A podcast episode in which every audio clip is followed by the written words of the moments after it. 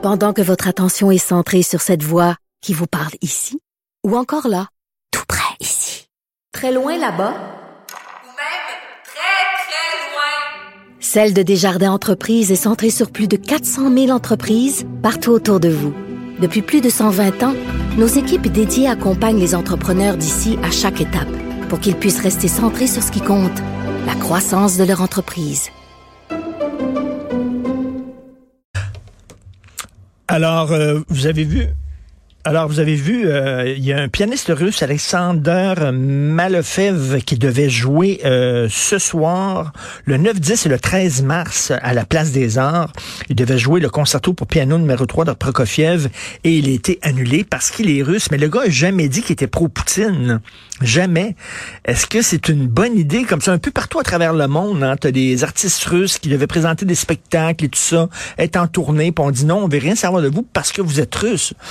Je comprends si quelqu'un, mettons, fait de la propagande active pour Poutine, qu'on dise on veut pas t'avoir euh, chez nous, c'est correct. Mais là, commencer à, à dire non, t'es russe, on veut pas t'avoir. Il me semble que la culture et l'art, c'est de jeter des ponts, c'est de montrer que nous sommes tous des frères, on vit tous la même planète, que euh, la culture et l'art, ça nous réunit, ça nous divise pas. Euh, ça sera une façon de dire à Poutine, ben regarde, là. La culture est plus forte que les divisions euh, ethniques, euh, religieuses, idéologiques que tu veux imposer à travers le monde. Nous autres, au lieu de détruire des ponts, on va en construire. Je sais pas, je pose la question. C'est assez particulier. Le gars, il est russe. Ah, toi, t'as pas le droit, on veut pas t'avoir chez nous. Jusqu'où c'est de la russophobie? C'est une excellente question à se poser. Il y a beaucoup de commentateurs là, qui se posent justement cette question-là. On revient avec Alexandre Moranville Wallette. Bon, sur ce qui se passe à Tchernobyl, euh, qu'est-ce qui arrive? Oui, parce que ça fait depuis déjà là, tôt ce matin que l'Agence internationale de l'énergie atomique, qui est le gendarme, si on veut, là, de ce qui est énergie nucléaire pacifique sur la planète, euh, avait soulevé des inquiétudes parce que la transmission à distance des données des systèmes de contrôle qu'ils reçoivent habituellement des centrales nucléaires, celle de Tchernobyl a cessé de leur transmettre de telles informations. J'explique rapidement. L'agence, justement, là, internationale de l'énergie atomique, eux, place des caméras, des capteurs, des micros, euh, toutes sortes de matériel de surveillance dans les centrales nucléaires un peu partout sur la planète pour s'assurer, entre autres, que l'énergie atomique demeure utilisée à des fins pacifiques et de création d'énergie okay. et non pas soit détournée pour des projets militaires. Puis ça leur permet aussi de surveiller du même coup si quelque chose s'en vient dangereux, tu sais, s'il y a oui. une défaillance de certains systèmes.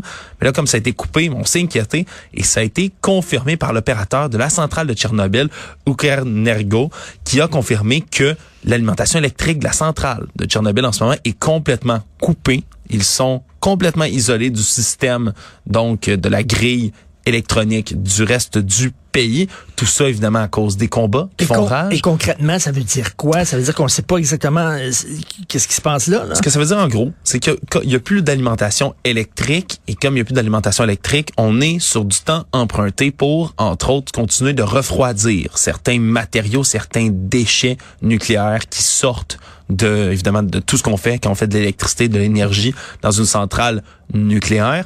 On dit qu'ils ont des génératrices quand même, hein, après toutes les catastrophes, ben surtout oui. celles qu'il y a eu à Tchernobyl, hein, en dix-neuf cent quatre-vingt-six, la plus grave catastrophe nucléaire civile de l'histoire. Ben, ils ont des génératrices, mais c'est des génératrices au gaz qui sont faites pour durer, là, quarante-huit heures. quarante-huit heures, c'est à peu près le temps qu'on a. Puis je suis pas expert moi-même, puis on a okay. très peu de détails, évidemment, de ce qui se passe sur place.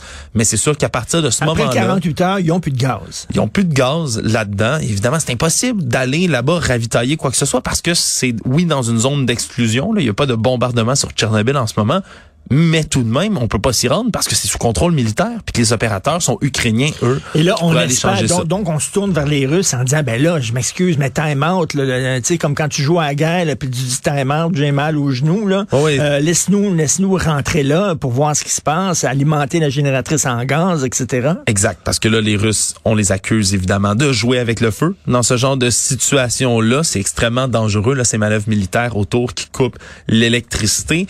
On veut, entre autres, là, euh, du côté de l'Agence internationale d'énergie atomique, on veut leur demander de donner du repos aux travailleurs qui sont sur place parce qu'il y a deux cents techniciens, gardes et autres employeurs. Qui travaillent quasiment jour et nuit depuis ça fait treize jours. Ça fait treize jours d'affilée qui sont sur surveillance russe, là, comme on dit, avec un fusil sur la tempe, là, en ben, train de travailler. On leur demande de pouvoir se reposer, de travailler, disons-le, en, en cycle, tu sais, pour pouvoir se relayer. Tu sais, on se pose des questions sur la santé mentale de Poutine. Là, on va le savoir. Là, on va le savoir parce que, regarde, s'il arrive de quoi euh, quelque chose à une centrale nucléaire, euh, euh, les vents, les vents, on le sait, soufflent de l'Ukraine vers la Russie.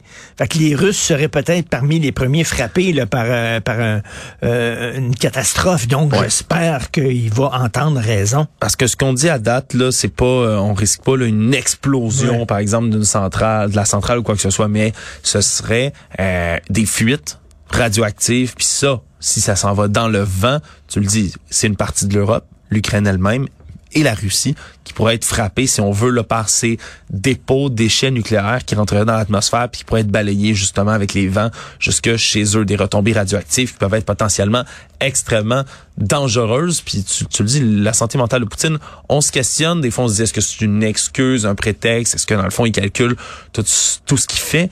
Mais disons que le, le, le, le nucléaire, hein, l'énergie atomique, que ce soit l'arme, que ce soit l'emploi civil qu'on en fait, moi, je trouve ça ahurissant. Là. On n'est jamais ben, été aussi proche là dans un si court laps de temps d'avoir. Là, le, le, et, je trouve qu'il y a une poésie euh, fataliste un peu là-dedans. Et tu sais qu'en en, en France, entre autres, je lis dans les magazines français depuis quelques années les écolos qui chantent les vertus du nucléaire en disant mais finalement c'est la méthode d'énergie peut-être la plus propre et euh, on avait tort de s'en méfier et on devrait. Les, les, les écolos français sont en train d'embrasser le nucléaire. Et là tu dis ah, c'est une bonne idée. C'est, c'est une bonne idée d'avoir des centrales sur ton territoire. Ben, c'est risqué. Hein, en temps de paix, peut-être, là, mais. À vouloir euh, se rendre maître de l'atome, on va peut-être ben oui. précipiter la, la fin de. J'ai l'air apocalyptique ce matin, je m'excuse à tous nos auditrices et auditeurs, mais tu sais, si jamais une ouais, guerre nucléaire, là, c'est pas le, le doigt sur le bouton, c'est pas l'Ukraine qui va y passer, c'est peut-être le monde entier. Fait que bon, on a ça besoin, mérite un peu de réflexion. On a besoin de bonnes nouvelles. Ah oui, tiens, le bonheur revient pour une deuxième saison en janvier prochain à T V A. Ça, c'est une bonne nouvelle. Merci Alexandre Moranville Wallette. Merci salut. beaucoup. Salut.